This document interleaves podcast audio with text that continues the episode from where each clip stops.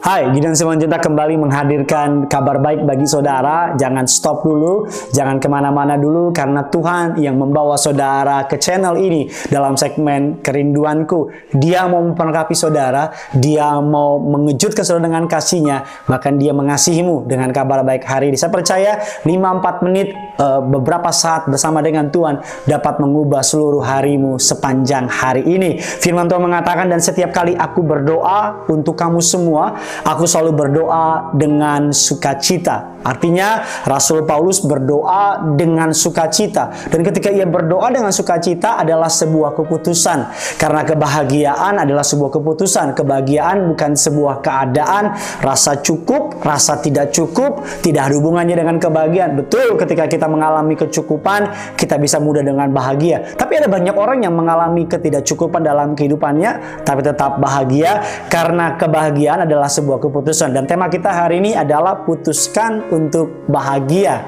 Ya, ada banyak orang yang hari ini memutuskan untuk kecewa. Ada banyak orang hari ini memutuskan untuk takut. Ada banyak orang hari ini memutuskan untuk menyerah. Tapi kita anak-anak Tuhan putuskan untuk bahagia. Saya teringat ada seorang kakek-kakek yang hendak pergi ke sebuah panti jompo. Ketika dia masuk ke dalam sebuah panti jompo, dia berkata kepada susternya berkata demikian, "Saya suka tempat ini. Tempat ini menyenangkan." Dan perawatnya berkata dengan sangat sinis, e, "Anda belum melihat lihat kamarnya seperti apa. Jadi tahan dulu perkataan Anda. Dan respon dari kakek-kakek ini sangat menarik. Apa responnya dikatakan demikian?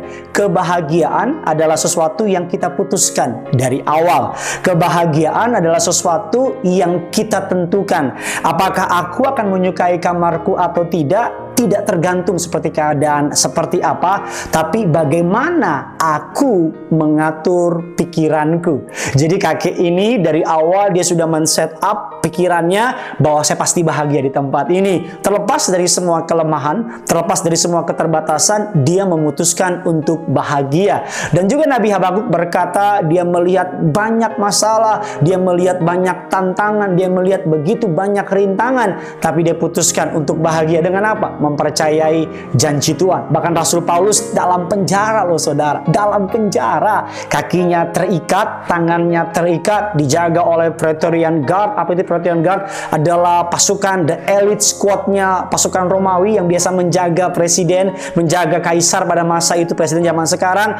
Tapi dalam keadaan terdesak, dalam keadaan hendak dihukum mati, hendak disalib, Alkitab mengatakan Paulus dengan Silas menaikkan pujian. Paulus tetap menjaga suka sukacita. Bahkan Paulus mengatakan sukacitalah, bersukacitalah senantiasa. Sekali lagi kukatakan bersukacitalah selalu senantiasa. Jadi hari ini putuskan untuk bahagia. Tapi Pak, hari ini keadaan saya sedang buruk. Putuskan untuk bahagia. Tapi Pak, gaji saya sedang dipotong putuskan untuk bahagia. Tapi Pak, saya sedang dikecewakan sama orang yang saya kasihi, putuskan untuk bahagia. Tapi Pak, angka COVID meningkat dengan tajam. Saya mau bilang sama saudara, yang menentukan bukan yang di luar, tapi yang menentukan yang di mana? Ya, yang di dalam kita. Karena di dalam saudara ada kuasa yang tak terbatas. Roh yang ada dalam dirimu jauh lebih besar dari roh yang ada di dunia ini. Jadi sebelum saudara berangkat ke kantor melakukan aktivitas apa pun juga juga sepanjang hari ini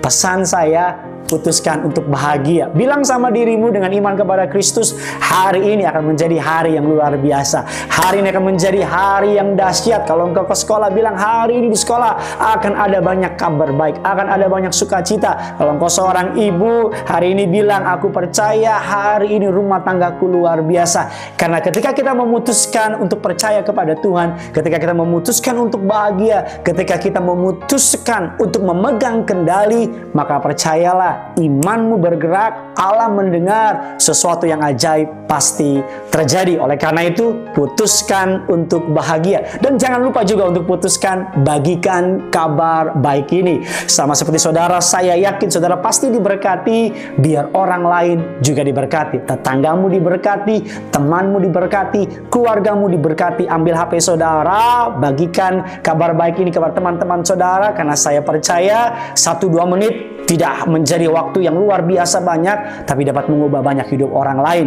Putuskan untuk bahagia, putuskan untuk jadi berkat, putuskan untuk percaya Tuhan punya rencana yang luar biasa, yang punya surga crazy in love with you. Bye bye.